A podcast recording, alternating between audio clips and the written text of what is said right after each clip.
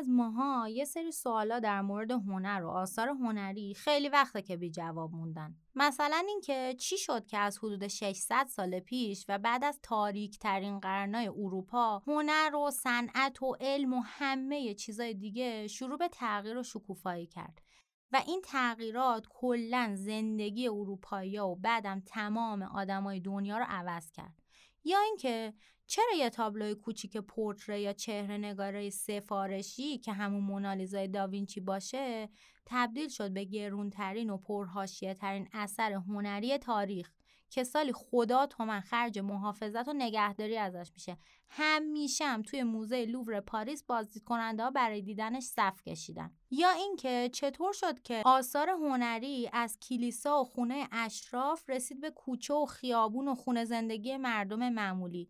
در واقع چطوری هنر و اثر هنری دموکراتیزه شد؟ حالا بعدا میگم منظورم از این جمله چیه. اصلا هنر چطور از آثار فاخری مثل آثار میکلانج و داوینچی و کاراواجو رسید به پاپ آرت و سوپای کمپل اندی وارهول و آبریزگاه مارسل دوشان؟ توی کنسرو هنر قراره بریم سراغ همه این موضوعات و ببینیم این آش شل قلمکاری که این روزا به اسم هنر باهاش روبروییم و کی پخته؟ من شبنم آریا هستم.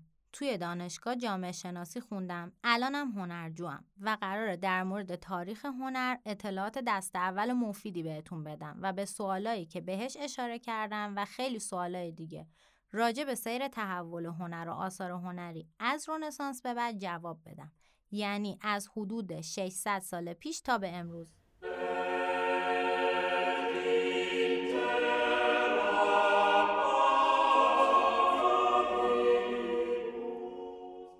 این تاریخ رو انتخاب کردم؟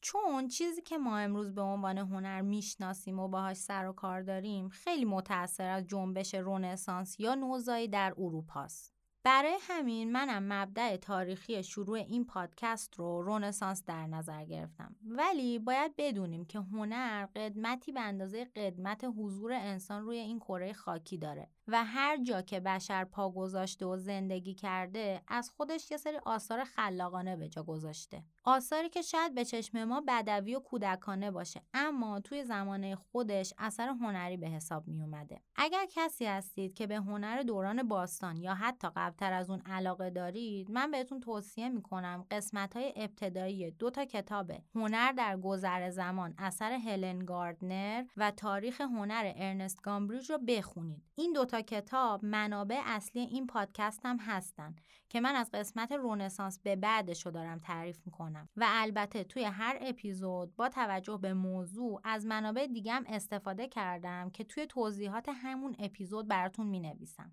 توی این پادکست قرار تاریخ هنر رو مثل غذای کنسرو شده حاضر و آماده به خوردتون بدیم. اما قبلش بذارین یه توضیح بدم که ببینیم محتوای این پادکست اصلا به درد چه کسایی می‌خوره. اگه از من بپرسن که میگم همه باید گوش بدن و اطلاعاتشون زیاد بشه. اما بیشتر به درد کسایی می‌خوره که به هر نحوی با رشته های هنری سر و کار دارن.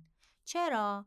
چون معمولا به دانشجوهای رشته های هنری به خصوص هنرهای تجسمی خیلی توصیه میشه که تاریخ هنر بخونن و آثار بزرگ هنری رو مطالعه و بررسی کنن.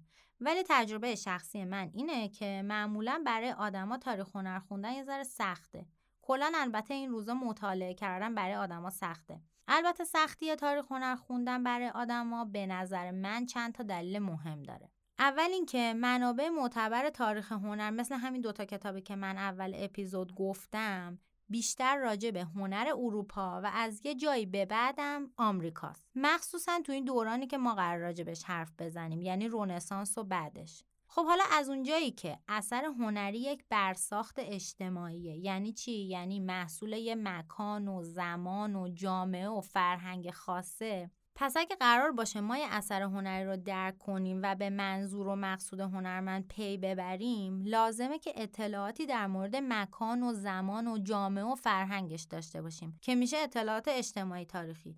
تازه یه وقته البته بیشتر وقتا لازمه راجع به خصوصیات شخصی و روانشناختی هنرمندم یه اطلاعاتی داشته باشیم. حالا بعدا که وارد بحث تاریخ هنر بشیم منظورم رو بهتر متوجه میشین. ولی موضوع اینه که همه این اطلاعات در منابع تاریخ هنری وجود نداره. به خاطر همین خیلی چیزا برای ما گنگ میمونه. ببین مثلا در توضیح یه اثر میگه آره این فیگوری که سمت چپ تصویر دستش رو به آسمونه سنت پیتره. خب وقتی ما اصلا نمی‌دونیم سنت پیتر کیه و اهمیتش در دین مسیحیت چیه نمی‌تونیم اون اثر رو اونجوری که باید و شاید درک کنیم. کلا خیلی از آثار هنری بزرگ به خصوص آثار مربوط به دوره رونسانس راجع به داستانها و روایات معروف دین مسیحیته. حالا وقتی ما هیچی راجع به اون روایات و کلا دین مسیحیت نمی‌دونیم نمی‌تونیم اون آثار رو هم به خوبی درک کنیم. می‌دونی مثل چی میمونه؟ مثل این میمونه که شما تابلو ظهر آشورای استاد فرشچیان و نشون یه اروپایی مسیحی یا خدا ناباور بدیم ممکنه بتونه حزن و اندوهی که توی تابلو هست رو درک کنه یا از زیبایی کار لذت ببره. ولی قطعا اون احساسی که یه شیعه دوازده امامی از دیدن اون اثر داره رو اون اروپایی نخواهد داشت. یه مثال دیگه که خیلی برام جالب و می‌خوام بهتون بگم مثال سند بارتولومئو. سند بارتولومئو یکی از حواریون حضرت مسیح بود که این بدبخت و زنده زنده پوست کندن بعدش هم برعکس به صلیب کشیدنش. بعد این نماد تو خیلی از کارهای دوره رونسانس هست. مثلا تابلو داوری نهایی میکلانش که روی دیوار سیستین چپل کشیده شده هم نماد سنت بارتولومئو توشه. اما خب شما به عنوان یک کسی که اصلا نمی‌دونی هواریون کیان و چه اتفاقی واسه سنت بارتولومئو افتاده وقتی تابلو رو می‌بینی میگی وا این چرا پوستش دستش اصلا کی هست؟ ولی وقتی که بدونی اصلا یه احساس دیگه ای نسبت به اون اثر داری. حالا دلیل دومی که به نظر من خوندن تاریخ هنر رو سخت می‌کنه همونطوری که گفتم اینه که برای درک اثر هنری به بهترین شکل ممکن ما به اطلاعات بیشتری از صرفا تاریخ هنر احتیاج داریم. یعنی بجز اطلاعات اجتماعی و تاریخی و ویژگی های روانی هنرمند چیزای دیگه هم وجود داره که درک اثر رو برای ما راحت تر می‌کنه. مثلا سن هنرمند. یا وضعیت اقتصادیش یا تعلقات سیاسی و مذهبیش و خلاصه یه سری اطلاعات این مدلی. مثلا خیلی وقتا جنگ ها روی آثار هنرمندا تاثیر گذاشته. یا کارهایی که هنرمندا توی پیری کشیدن تحت تاثیر تجربه ها و وضعیت سلامتی و ایناشون با کارهای جوونشون خیلی فرق داره. یه مثال بارزش مونس. مونه وقتی پیر شد بیناییش یه مشکلی پیدا کرد. به خاطر همین کارهایی که توی سه چهار سال آخر کشیده کلا با کارهای قبلیش فرق داره. حالا ممکنه شما تابلوهای آخر سالهای پیریش رو ببینین. فکر کنین که این سبک عوض کرده در صورتی که این اتفاق نیفتاده. فقط بدبخت بیناییش یه مشکلی پیدا کرده بود. یا حتی هنرمندایی که مثلا به جنبش های چپ و کمونیسم و مارکسیسم اعتقاد داشتن و علاقه داشتن خیلی وقتا موضوع کاراشون با بقیه فرق داره و میشه از کاراشون علایق سیاسیشون رو فهمید. حالا همه این اطلاعات رو خیلی وقتا در منابع تاریخ هنری جامع نمیارن. باید منابع تکمیلی رو بخونین در کنار اونا که بتونین این اطلاعات رو به دست بیارین. که بازم میگم چیزی که من دیدم اینه که آدما حال و حوصله خوندن این همه منابع رو ندارن. دلیل سومی که به نظرم می‌رسه یه مسئله کاملا فرهنگیه که به دین و مذهب و تاریخ ما شرقی های مسلمون و در اینجا به ما ایرانیا مربوطه. شاید خیلیاتون بدونین که نقاشی و مجسمه سازی در دین اسلام تا همین صد سال پیش هم حروم بوده. همین الان هم شما برین تو اینترنت سرچ کنین بنویسید حکم نقاشی و مجسمه سازی چیست. نوشته از لحاظ شرعی حرام نیست ولی خیلی از آیات اعزام گفتن احتیاط واجب در ترک آن است. چند تا دلیلم براش آوردن. مثلا اینکه چون در زمان پیامبر از مجسمه ها به عنوان بت استفاده می شده و بت پرستی هم حرامه پس ساختش هم حرامه. این یکی از دلایله یه دلیل دیگه هم که برای من خیلی جالب بود این بود که نوشته بود آدما با استفاده از مجسمه سازی و تردستی و سحر و جادو یعنی شما ببینید که مجسمه سازی رو هم همردیف سحر و جادو و تردستی آورده. حالا در ادامه میگه با استفاده از اینا می‌خوام با خدا رقابت کنن. کاری که مثلا فرعون مصر کرد و گفت اگه خدا انسانو آفریده ما هم ابوالهول آفریدیم. بنابراین بهتره که از این کارا نکنن آدما که جوگیر نشن بعدش فکر کنن خبریه. حالا اصلا من به این تیکش کاری ندارم. الان منظورم از گفتن اینا یه چیز دیگه است. می‌خوام راجع به تاثیرش روی خودمون صحبت کنم. ببینید همین حرام دونستن یا جایز ندونستن هنرهای تجسمی اولا باعث شده که انواع دیگه ای از هنر توی قسمت های شرق دنیا و حالا من راجع به ایران دارم صحبت کنم توی ایران پا بگیره. مثل کاشی سازی، فرش بافی، شعر و شاعری و این چیزا. دوم اینکه باعث شده چشمای ما به دیدن آثار هنرهای تجسمی خیلی عادت نکنه. یعنی چی؟ یعنی مثلا شما یه بچه اروپایی رو در نظر بگیر. از لحظه ای که میبرنش توی کلیسا برای غسل تعمید و این داستانا دور برش پر از نقاشی و مجسم است. ولی یه بچه ایرانی چشم وا می‌کنه دور برش پر از فرش و کاشیه. حالا همین بچه ها وقتی 20 ساله و 30 ساله میشن خب مسلما در مواجهه با هنرهای تجسمی روی کردشون زمین تا آسمون با هم فرق خواهد داشت. چون یکی چشمش عادت کرده به دیدن این چیزا اون یکی نه. حالا اونی که از بچگی ندیده باید یه ذره بیشتر کار کنه رو خودش که بتونه آثار هنری رو درک کنه. مخصوصا اینکه فرهنگ و دینش خیلی وقتا فرق داره با فرهنگ و دین منتصب به اون آثار. مثلا من خودم برای درک آثار مربوط به رونسانس مجبور شدم برم کلی از داستانا و روایات مسیحی ها رو بخونم تا ببینم اصلا کی به کیه تو دین مسیحیت. و تازه اونجا بود که تونستم خیلی از آثار هنری رو درک کنم. حالا با توجه به همه چیزایی که گفتم اینجا توی کنسرو هنر یا کند آرت ما قراره به هنر و تاریخش بپردازیم و از لابلای تابلوها و مجسمه ها و ساختمونا و بقیه آثار هنری با زیباترین و خلاقانه ترین وجوه انسانی روبرو بشیم و فرایند خلق آثار هنری رو بررسی کنیم و ازشون لذت ببریم. پس با من همراه باشین.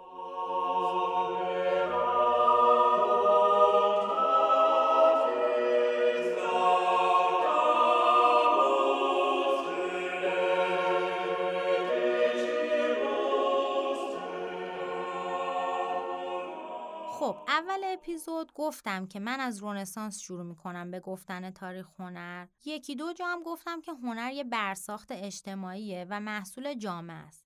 بنابراین فکر کردم قبل از اینکه تاریخ هنر رو اصلا شروع کنم شاید لازم باشه راجع به رونسانس یا نوزایی در اروپا و تاثیراتش روی موضوعات مختلف یه توضیحاتی بدم. برای این کار رفتم سراغ یه کتاب جمع و جور در مورد رونسانس اسم کتاب رونسانسه و نویسندش هم جیمز آکوریکه. البته بگم این کتاب خیلی کتاب خفنی نیست یعنی منظورم اینه که اولا خیلی حجمش زیاد نیست بعدم توی گودریدز امتیازش خیلی بالا نیست نویسندش هم معروف نیست. حالا الان میگین پس برای چی اینو انتخاب کردیم؟ این کتاب برای این خوبه که یه درک کلی نسبت به رونسانس و تاثیراتش بهمون بده و ما رو با اتفاقات و شخصیت های کلیدی اون دوره آشنا کنه. منم همینقدر مد نظرم بود. تازه من خودم یه جاهایی که احساس کردم لازمه اطلاعات تکمیلی رو اضافه کردم منابعش هم براتون می‌ذارم که اگر خواستید خودتون برین بررسی کنید کلا اینم بگم که چون رونسانس یکی از دوره های مهم و تاثیرگذار تاریخه با یک کتاب و دوتا مقاله خیلی نمی‌تونین توش عمیق بشین. باید بیشتر راجع بهش مطالعه کنین. من اینجا فقط یه دید کلی بهتون میدم. توی این کتاب رونسانس آکوریک که نسخه صوتی و دیجیتالش هم توی فیدیبو هست نویسنده اومده یه تعریف کلی از رونسانس ارائه کرده و بعدم گفته حالا رونسانس چه تاثیراتی روی حوزه‌های مختلفی مثل علوم انسانی، علوم طبیعی، تجارت و اقتصاد، دریانوردی، هنر و ادبیات گذاشته. منم طبق بخشبندی همین کتاب جلو میرم و یه خلاصه ای از مطالب کتاب و به اضافه یه سری اطلاعات از منابع دیگه براتون میگم که بعدتر وقتی رفتیم سراغ هنر در دوره رونسانس شما بدونین که اصلا فضای جامعه چطوری بوده.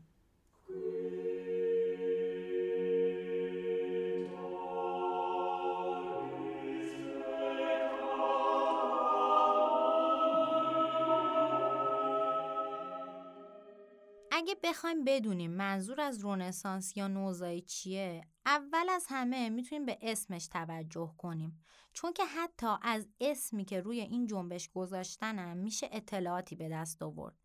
رونسانس فرانسویش رونسانس یه واژه فرانسویه به معنی تولد دوباره. وقتی میگیم تولد دوباره یعنی یه چیزی یه وقتی متولد شده بوده بعد مرده و حالا دوباره متولد شده. حالا اون چی بوده که مرده و دوباره متولد شده؟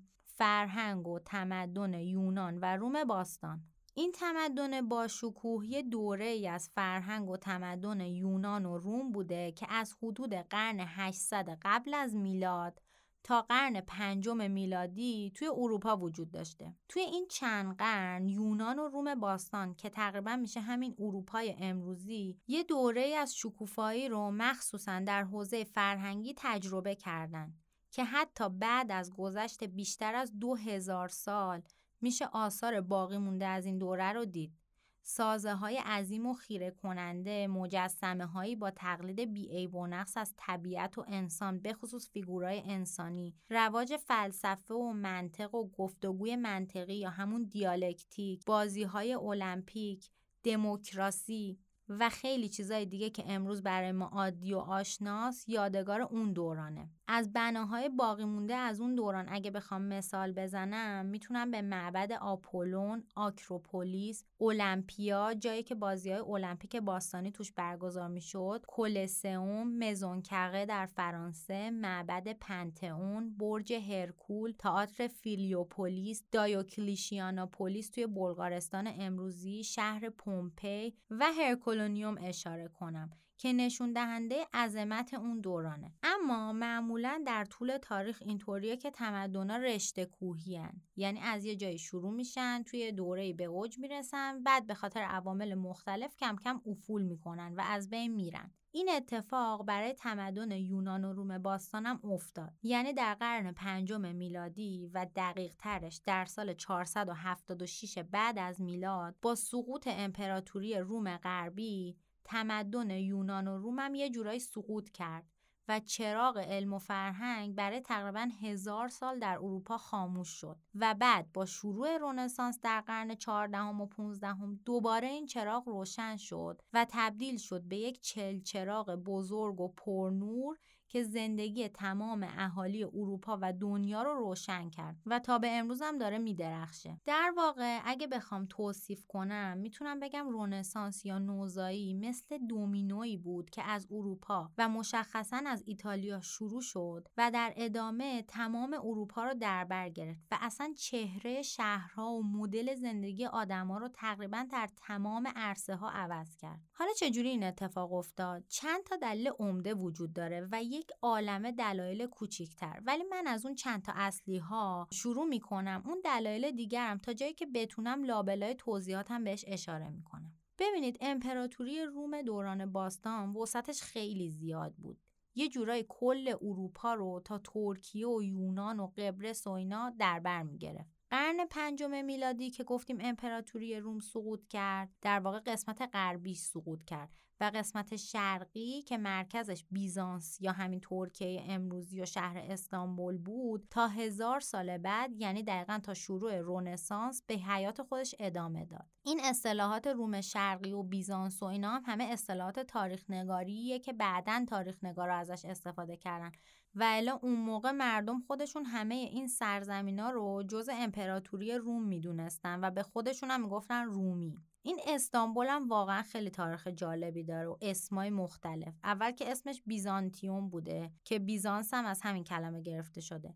بعد در زمان کنستانتین اسمش شده کنستانتینیوپولیس یعنی شهر کنستانتین که عربا بهش میگن قسطنطنیه. بعدم عثمانیا روم شرقی رو گرفتن اسمش شد اسلامبول یعنی اسلام شهر. بعد از سقوط عثمانیا هم اسمش شد استانبول. حالا برگردیم سر اصل موضوع. پس امپراتوری روم شرقی بود تا زمانی که عثمانیا بهش حمله کردن و اونجا رو گرفتن. و همین اتفاق شد یکی از دلایل اصلی رونسانس و نوزایی در قسمت غربی امپراتوری روم مخصوصا ایتالیا حالا چرا؟ چون اون میراث دوره باستان که با سقوط امپراتوری روم غربی در اروپا از بین رفته بود طی اون هزار سال توی قسمت شرقی وجود داشت و ازش حفظ و حراست شده بود. وقتی روم شرقی سقوط کرد یه سری آواره جنگی با کتاب ها و دانشی که داشتن به روم غربی پناهنده شدن و چون سواد داشتن و دانش داشتن اونجا تبدیل شدن به استاد و معلم و اون منابع باستانی هم که توی روم غربی فراموش شده بود با خودشون آوردن. همین اتفاق باعث شد که ایتالیایی‌ها سال به سال یونان رو بیشتر و بهتر بشناسن. یه دلیل دیگه ای که باعث شد ایتالیا بشه مهد رونسانس این بود که بقایای خود روم غربی هم در ایتالیا بود و محققین و کسایی که به دوران باستان علاقه من شده بودن به اون منابع دسترسی داشتن. این دوتا دلیل رو اینجا داشته باشین باز بهش برمیگردیم ولی کلا برای شروع صحبت در مورد رونسانس اول باید بریم سراغ یک مکتب فکری خیلی مهم که اصلا باعث و بانی پیشرفت و تحول فکری اون موقع بود. حالا این مکتب فکری چیه؟ Humanism. اومانیسم که ما بهش میگیم اومانیسم یا انسانگرایی که سردمداران اولیش یک سری از کاتبان و کشیش های کلیسای کاتولیک بودن. در طول اون هزار سال خاموشی اروپا که بهش میگیم قرون وسطا یا عصر میانه اصلا علم و دانش و فرهنگ در ید کلیسا بود و هر کسی هم که سواد داشت در اکثر مواقع برای کلیسا کار می‌کرد و کلیسا هم یک شبکه گسترده از کاتبان رو داشت که کارهای اداری و رونویسی از کتاب مقدس و متون مذهبی رو انجام می‌دادن. از بین همین کاتبان کلیسا یک گروهی که اسپانسر خارجی داشتن یعنی یک سری اسپانسر داشتن شروع کردن به جمعآوری نسخ باستانی و تبدیل شدن به شکارچی کتاب. و کارشون این بود که دور تا دور اروپا میگشتن و نسخه های خیلی قدیمی و باستانی رو پیدا می‌کردن و رونویسی می‌کردن. اگه می‌خواین راجع به کاتبان اون دوره و اینکه چجوری از بین اینا سردمداران انسانگرایی سر برآوردن بیشتر بدونین می‌تونین برین کتاب جهان چگونه مدرن شد نوشته استیون گرین بلت رو بخونین که توصیه می‌کنم بخونین چون خیلی کتاب جالبیه. اصل داستان کتاب راجع به یکی از این شکارچیان کتاب به اسم پوجوه که تونست کتاب در باب طبیعت چیزها اثر لوکرتیوس رو کشف کنه. من که اون کتاب رو نخوندم. اما این کتاب در باب طبیعت چیزها 100 سال قبل از میلاد نوشته شده و هدفش توضیح فلسفه اپیکوری بوده و فیزیک اپیکوری رو در قالب شعر توضیح داده و مثل اینکه اون موقعی هم که کشف شده یه انقلاب فکری ایجاد کرده. اما حالا توی این کتاب جهان چگونه مدرن شد توضیحات خیلی کاملی میده راجع به فضای اون موقع کلیسا و اینکه کاتبان و کشیش ها باید همیشه ساکت می بودن و هیچ گونه سوال و شکی نباید می‌کردن و حتی وقتی غذا میخوردن نوبتی کشیش های مختلف باید از روی متون مقدس روخونی می‌کردن و بقیه هم در سکوت غذا میخوردن و به این موضوع فکر می‌کردن.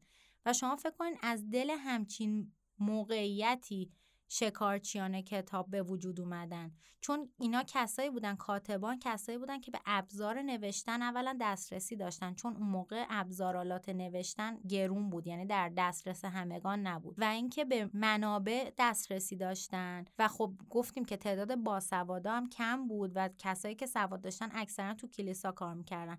و به خاطر همین بود که کم کم یک سری پولدارا شدن اسپانسر کاتبا برای اینکه برن این نسخ رو پیدا کنن. همه این توضیحات رو دادم که بگم در اثر تمام این اتفاقا قرن 15 هم در اروپا شد یکی از قرنهای مهم کنکاش و جستجو برای نسخ قدیمی و دستنوشته های کلاسیک و آثار افلاتون و سیسرو، سوفوکل و پلوتارک و خیلی های دیگه. کم کم هم گفتم پولدارا و شاهزاده ها به این موضوع علاقه من شدن و اسپانسر شکارچی های کتاب شدن و بهشون پول می‌دادن که برن از سرتاسر سر اروپا براشون کتاب های قدیمی و پیدا و بازنویسی کنن. تا سال 1500 میلادی تقریبا تمام متون کلاسیک و باستانی دیگه پیدا شده بود و چون تعدادش زیاد بود اون اسپانسرا برای نگهداری از این کتابا شروع کردن به ساختن کتابخونه. همین کتابخونه باز باعث می‌شد افراد علاقمند و کنجکاو بیشتر بتونن مطالعه و بررسی کنن و منابع بیشتری در اختیار داشته باشن. مطالعه این آثار باستانی و کلاسیک توی این دوره که اسمشو گذاشته بودن دانش نو باعث به وجود اومدن مکتب انسانگرایی یا اومانیسم شد. حالا چرا بهش میگیم انسانگرایی یا اومانیسم؟ بخاطر اینکه قبلا تو اون هزار سال خاموشی که گفتیم همه چی دست کلیسا بود تمام انرژی و فکر آدما معطوف به موضوعات معنوی و الهی بود. اما از این دوره و با پیدا شدن متون باستانی کم کم آدما شروع کردن به مسائل انسانی فکر کردن به جای مسائل الهی. و انسان و دستاوردها و ظرفیتها و اعمالش شد موضوع بررسی متفکرین اولین انسانگرا هم که گفتیم از کشیش ها و کاتبا بودن. ولی اونا بین انسانگرایی و مسیحیت تضادی نمی‌دیدن. در کنار همین دوتا رو پیش می بردن خب حالا همزمان با همین اتفاقا در سال 1450 گوتنبرگ هم توی آلمان دستگاه چاپ رو اختراع کرد.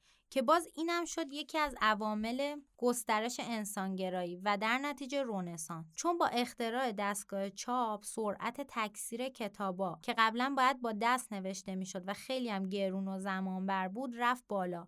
و کتاب ها در سایزهای کوچیکتری چاپ می‌شد. بنابراین حمل و نقلش هم آسونتر بود و راحتتر می‌شد فرستادشون به جاهای دیگه. در واقع دستگاه چاپ باعث گسترش اطلاعات شد. همین گسترش اطلاعات و کتاب باعث رشد آموزش پرورش و باسوادی شد. می‌بینین اونجا که من گفتم که رونسانس مثل یه دومینو بود دقیقا منظورم همین بود. همه این اتفاقات دومینووار داره پیش میره و باعث تغییر و تحول میشه. حالا دانش آموزایی که توی این دوره درس خوندن و به تحقیق و تفحص علاقه داشتن مکتب انسانگرایی رو به وجود آوردن. البته انسانگرایی یک قرن قبلتر شروع شده بود ولی در قرن 15 هم یه جورایی به اوج خودش رسید و شد مقدمه رونسانس یکی از اولین و مهمترین انسانگراها فرانچسکو پترارک بود که در قرن 14 هم زندگی می‌کرد و اصلا بهش میگن پدر اومانیسم یا انسانگرایی. اسم پترارک رو توی این اپیزود زیاد میشنوین چون کارهای مهمی در حوزه ادبیات هم انجام داده که بعدا که بهش برسیم توضیح میدم.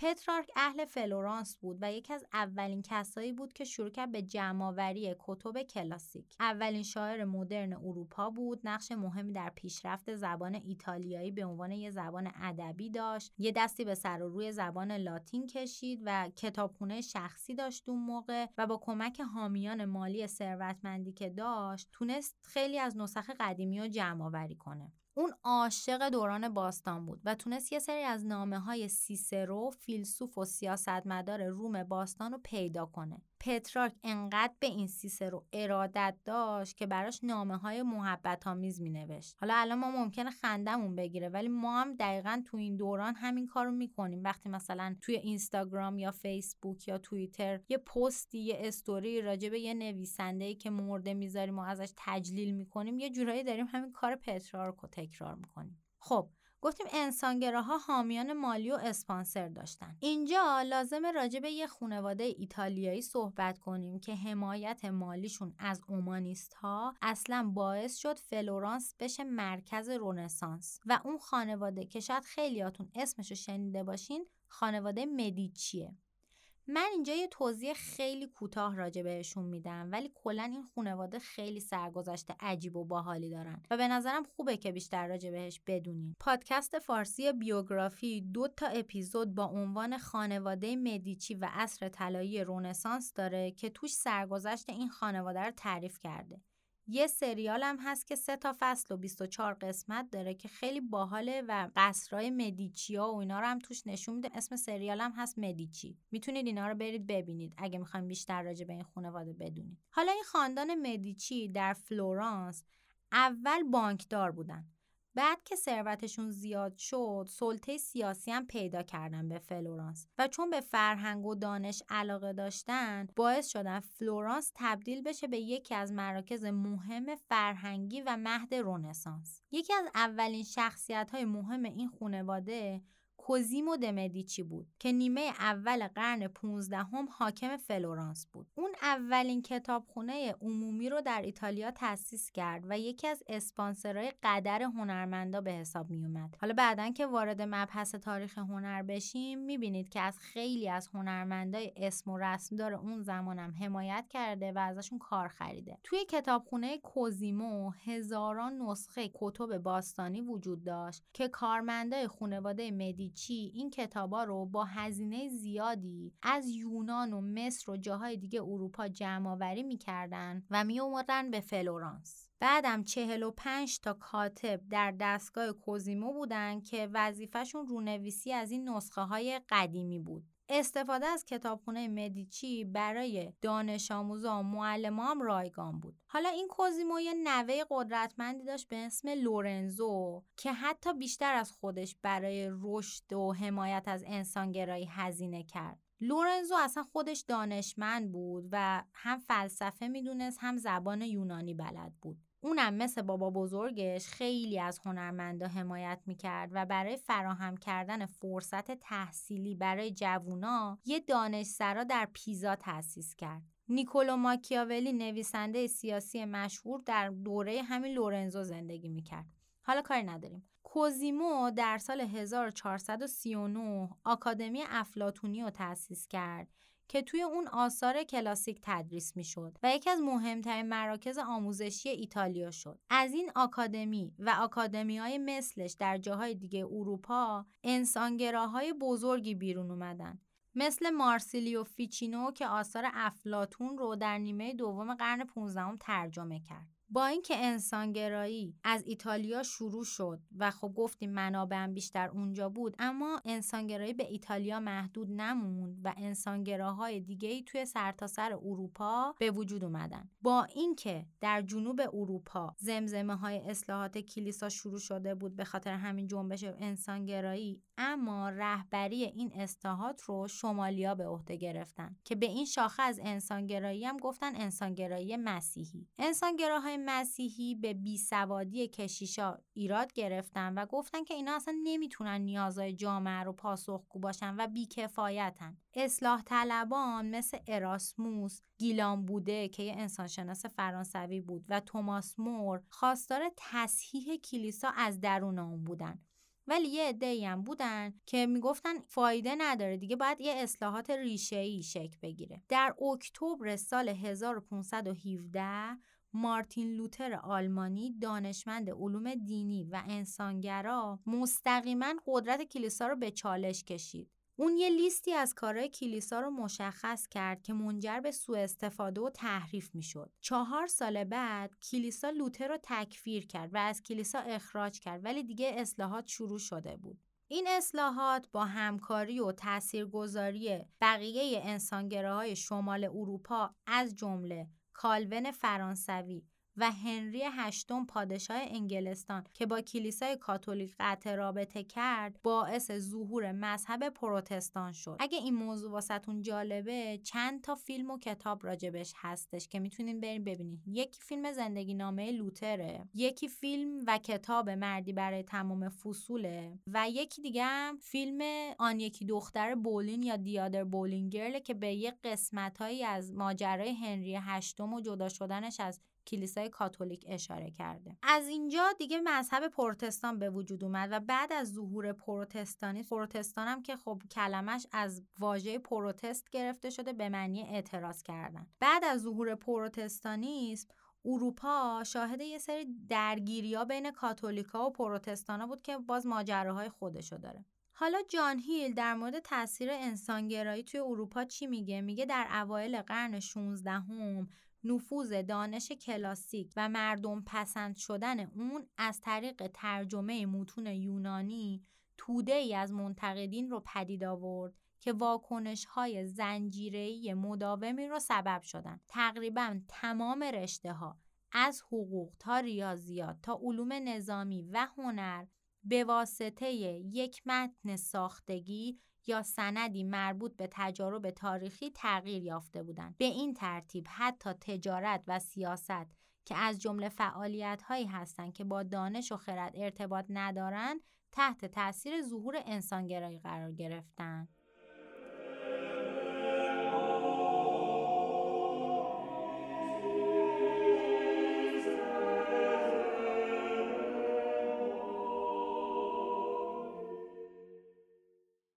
فصل دوم کتاب رونسانس راجع به بازرگانی و تجارته. چی میگه؟ میگه رونسانس دوره شکوفایی تجارت توی اروپا بود. انواع تجارت به خاطر به جریان افتادن دارایی ها و تولید ثروت از راه های مختلف باعث شد که این دوره یه جنبه بینون مللی پیدا کنه و به خاطر مازاد درآمدی که ایجاد شد مدیریت مالی هم تکامل پیدا کرد و یه سری روش هایی شکل گرفت که حتی امروز هم کاربرد داره. جامعه اروپایی توی اون دوره که از شکوفایی اقتصادی برخوردار شده بود به سه تا طبقه تقسیم می‌شد. طبقه بالایی یا حکام طبقه متوسط یا تجار طبقه پایین یا کارگر اشراف طبقه بالا از نظر سیاسی قدرت زیادی داشتن. اونا مالک زمین بودن و بیشتر ساکنای اروپا توی این زمین ها زندگی می‌کردن. کارگران و رعایای این مالکان هم یا آزاد بودن یا صرف. صرف به معنی وابسته به زمین. در شروع رونسانس توی اروپا نظام سرواش تقریبا رو به افول بود و تا آخر رونسانس هم کلا از بین رفت. ولی توی شرق اروپا و به خصوص روسیه تا چند قرن بعد ادامه داشت و اصلا یکی از دلایل انقلاب کبیر روسیه همین ادامه پیدا کردن از نظام سرواژ بود. محصولات املاک و زمین ها توی شهرهای نزدیک به طبقه به سرعت رو به رشد متوسط شهری فروخته می‌شد. طبقه متوسط هم از طریق تولید کالا و ابزار امرار معاش می‌کرد. توی این دوره جابجایی طبقاتی امکان پذیر شد و کارگرایی که به شهر می اومدن بعدها می‌تونستن به طبقه متوسط بپیوندن. یعنی اگه از یه حدی بیشتر پولدار می‌شدن می‌رفتن جز طبقه متوسط. البته رشد به طبقه اشراف خیلی ممکن نبود چون برای اینکه اشراف باشه کسی باید سابقه خونوادگی و مثلا جدن در جدت باید اشراف باشه که بتونی بری وارد اون طبقه بشی. برای همین اونوری نمی‌تونستی بری. ولی خیلی از اشراف بودن که توی این دوران به خاطر محاسبات غلط مالی و بدهی و این چیزا نزول درجه کردن و اون طبقه اشراف دیگه سقوط کردن در دوره رونسانس بیشتر ثروت اروپا در دست طبقه متوسط و بازرگانان بود. پولدارای اروپایی از خرج کردن و نشون دادن ثروت خودشون که مخالف تعالیم کلیسا بود ترسی نداشتن و ثروت خودشون رو با خرید پارچه های گرون و لوازم لوکس و آثار هنری و اینجور چیزا به نمایش میذاشتن بعضی از انسانگراها از این کارا حمایت می‌کردن. با این استدلال که خواستن پول و امکانات اتفاقا باعث میشه مردم بیشتر کار کنن و شکوفایی ایجاد بشه و اینکه اصلا داشتن خونه و دارایی و رفاه باعث کامل شدن انسان میشه. بعضی دیگه ولی منتقد مادهگرایی اون دوره بودن و معتقد بودن که هرس و طمع اروپا رو فرا گرفته. حتی مارتین لوتر معتقد بود که سودهای کلان یه جوری سرقت حساب میشه. البته این عقاید دیگه خیلی تاثیری روی تجارت در دوره رونسانس نداشت ولی حالا می‌گفتن دیگه. خرید و فروش توی این دوره خیلی رونق و سود داشت. با وجود رشد صنعت اما انقلاب صنعتی توی این دوره رخ نداد و بسیاری از محصولات توسط کارگرانی تولید می‌شد که یا تنهایی یا در گروه های کوچیک کار می‌کردن. در صنایع محدودی تولید انبوه صورت می گرفت ولی بازم با دست انجام می شد. مثلا صدها کارگر در کارگاه بافندگی پارچه پشمی کار می‌کردن و خب این صنعت خیلی هم رونق داشت. تنها صنعت وابسته به ماشین توی دوره رونسانس صنعت چاپ بود. به خاطر همینم انقدر تاثیر گذاشت روی گسترش انسانگرایی. بازرگانان و تاجران با گسترش فعالیت های خودشون قدرتمند شدن و بیشترین سودم از فروش کالا های تجملی مثل خز و ابریشم بود. تاجرا در دوره رونسانس برعکس الان که پشت میز توی یه دفتری میشینن با کالاهای خودشون سفر می‌کردن. اونا یه اکیپایی داشتن شامل شوالیه ها و کاشف ها و خود بازرگانا که با تجهیزات دفاعی و خنجر و شمشیر و اینا سفر می‌کردن که اگه راهزنا بهشون حمله کردن بتونن از خودشون دفاع کنن. در دوران رونسانس بازرگانان موفق خیلی مورد احترام بودن بین مردم ولی فقط توی ونیز بود که از نفوذ سیاسی هم برخوردار بودن. کلا ونیز شهر استراتژیکی محسوب می‌شد به خاطر که جنگای صلیبی از ونیز شروع شد. بعدش هم از قرن 11 هم یه امپراتوری بزرگی توی ونیز از لحاظ بازرگانی شکل گرفته بود. چون ونیز از یه طرف با خاورمیانه و آسیای شرقی روابط تجاری زیادی داشت از یه طرف دیگه هم با کل اروپا. حالا رونق اقتصاد و سازمان سیاسی ونیز به خاطر این ارتباطات تجاری که داشت کلا تغییر شکل داده بود و توی دوران رونسانس کنترل سیاسی ونیز عملا افتاده بود دست بازرگانا. جنوا هم در ساحل غربی ایتالیا شده بود یه قطب اقتصادی دیگه ای و با ونیز سر تجارت با مشرق زمین این دوتا خیلی رقابت داشتن.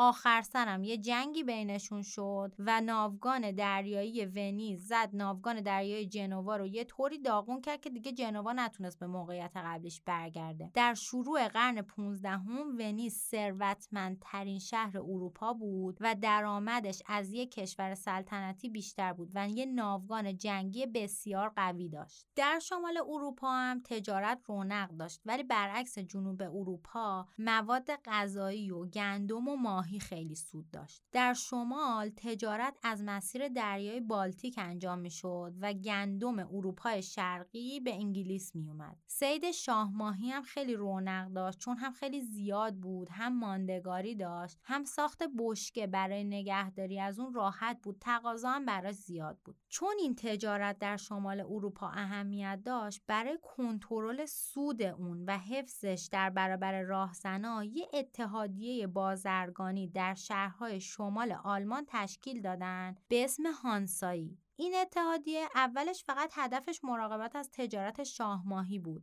ولی کم کم اعضای اون در موقعیت های مختلف دور هم جمع می شدن و برای تصمیمات مختلف مشورت می کردن و برای منظورهای دفاعی هم پول جمع می کردن. انقدر این کار ادامه پیدا کرد و این اتحادیه بزرگ شد که حتی پرچم و قانون مخصوص خودش رو پیدا کرد. اتحادیه هانسایی تونست انحصار تجارت تو منطقه بالتیک و مال خودش کنه و حتی مثلا با دانمارک هم وارد جنگ شد و تونست بهش پیروز بشه. اما با کوچ شاهماهی ها از دریای بالتیک به دریای شمال و باز شدن راه های آبی جدید به جاهای دیگه توسط انگلیسیا و همینطور رقابت و حسادت درون گروهی توی خود اتحادیه هانسایی ضعیف و ضعیفتر شد و در قرن 16 هم کلا از بین رفت.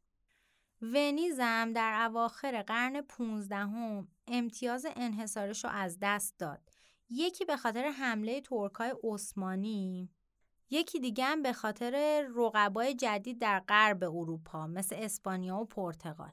اسپانیا و پرتغال که خیلی دوست داشتن تجارت با آسیا رو داشته باشن دنبال یه راه آبی جدیدی گشتن چون که دریای مدیترانه تحت نفوذ ونیز بود و ترکای عثمانی هم از یه طرف دیگه حمله کرده بودن. به خاطر همین از این راه نمی‌تونستن به شرق برن. اسپانیایی یا سعی می‌کردن از سمت غرب یه راه دریایی به سمت چین پیدا کنن. پرتغال هم می‌خواست آفریقا رو دور بزنه تا به هند برسه. در مورد این اسپانیا و پرتغال و راه های آبی که کشف کردن و اینا تو فصل بعد حالا بیشتر توضیح میدیم. ولی فعلا بدونین که اینا اومدن با ونیز رقابت کردن. کلا تجارت امروزی خیلی مدیون رونسانسه و اصلا مفهوم شرکت های سهامی از همین دوره رونسانس شکل گرفت. یکی از اولین شرکت های سهامی هم شرکت مسکووی بود که برای تجارت بین انگلیس و روسیه شکل گرفت. چه سالی؟ سال 1533 بورس و فروش سهام برای افزایش سرمایه هم باز تو همین دوران شکل گرفت. اما مهمترین ابزار اقتصادی دوره رونسانس دفترداری دوبل بود. در این روش هر معامله دو بار ثبت میشه. توی یه حساب بستانکار و در دیگری بدهکار.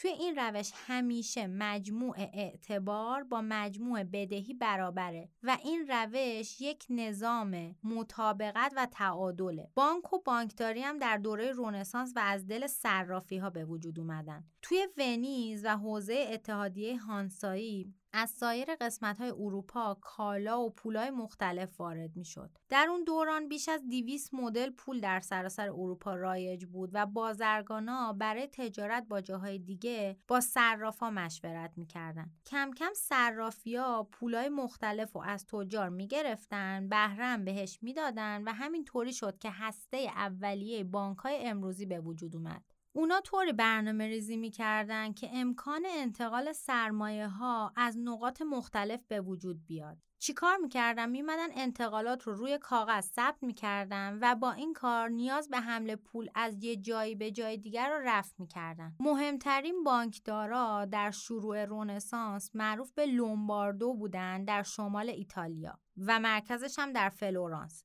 کم کم بانک های فلورانس در جاهای دیگه ایتالیا و هم تو اروپا شعبه زدن. خود خاندان مدیچی 16 تا بانک در جای مختلف زد. سکه طلای فلورین فلورانس بسیار ارزشمند بود توی اون دوره و اصلا تجارت با فلورین انجام می‌شد یعنی حکم دلار رو داشت. بودجه کلیسای کاتولیک و جنگ های مختلف هم با همین سکه محاسبه می‌شد. در دوره اوج بانکداری فلورانس 80 تا بانک فعالیت گسترده داشتند توی این شهر و فلورانس از قرن 13 هم تا 15 هم مرکز مالی اروپا بود و نرخ معاوضه ارزهای مختلف توی این شهر تعیین می‌شد.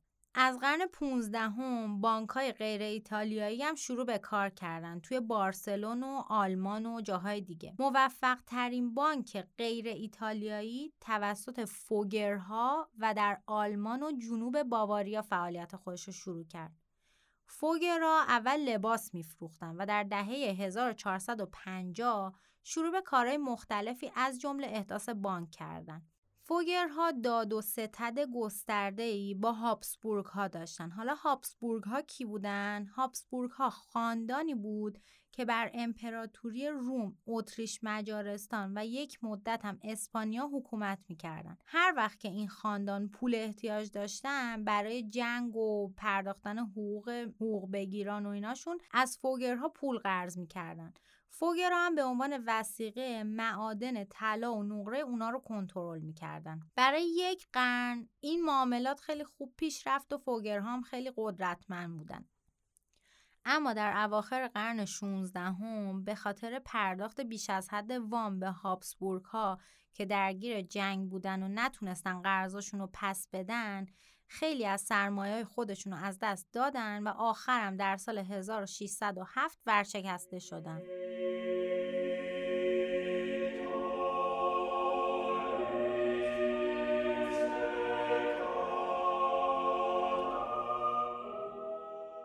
خب تا اینجا ما راجع به شروع رونسانس، انسانگرایی، بازرگانی و تجارت در دوره رونسانس صحبت کردیم و گفتیم چه عوامل و اتفاقاتی باعث به وجود اومدن جنبش نوزایی و رونسانس در اروپا شد و اینکه این عوامل و اتفاقات دومینووار چهره همه چیز رو در اروپا عوض کرد. اگه بخوام تمام خلاصه کتاب رونسانس رو در یک اپیزود بگم خیلی طولانی میشه و احتمالا حوصله اکثرتون سر میره. پس فعلا تا اینجاشو داشته باشید تا بقیهش رو در اپیزود بعدی بگم. توی اپیزود بعدم میریم سراغ حوزه های دیگه ای که تحت تاثیر رونسانس تغییر کردن و خواهیم دید که چطوری تا آخر قرن 16 هم اروپا حسابی پوس انداخت.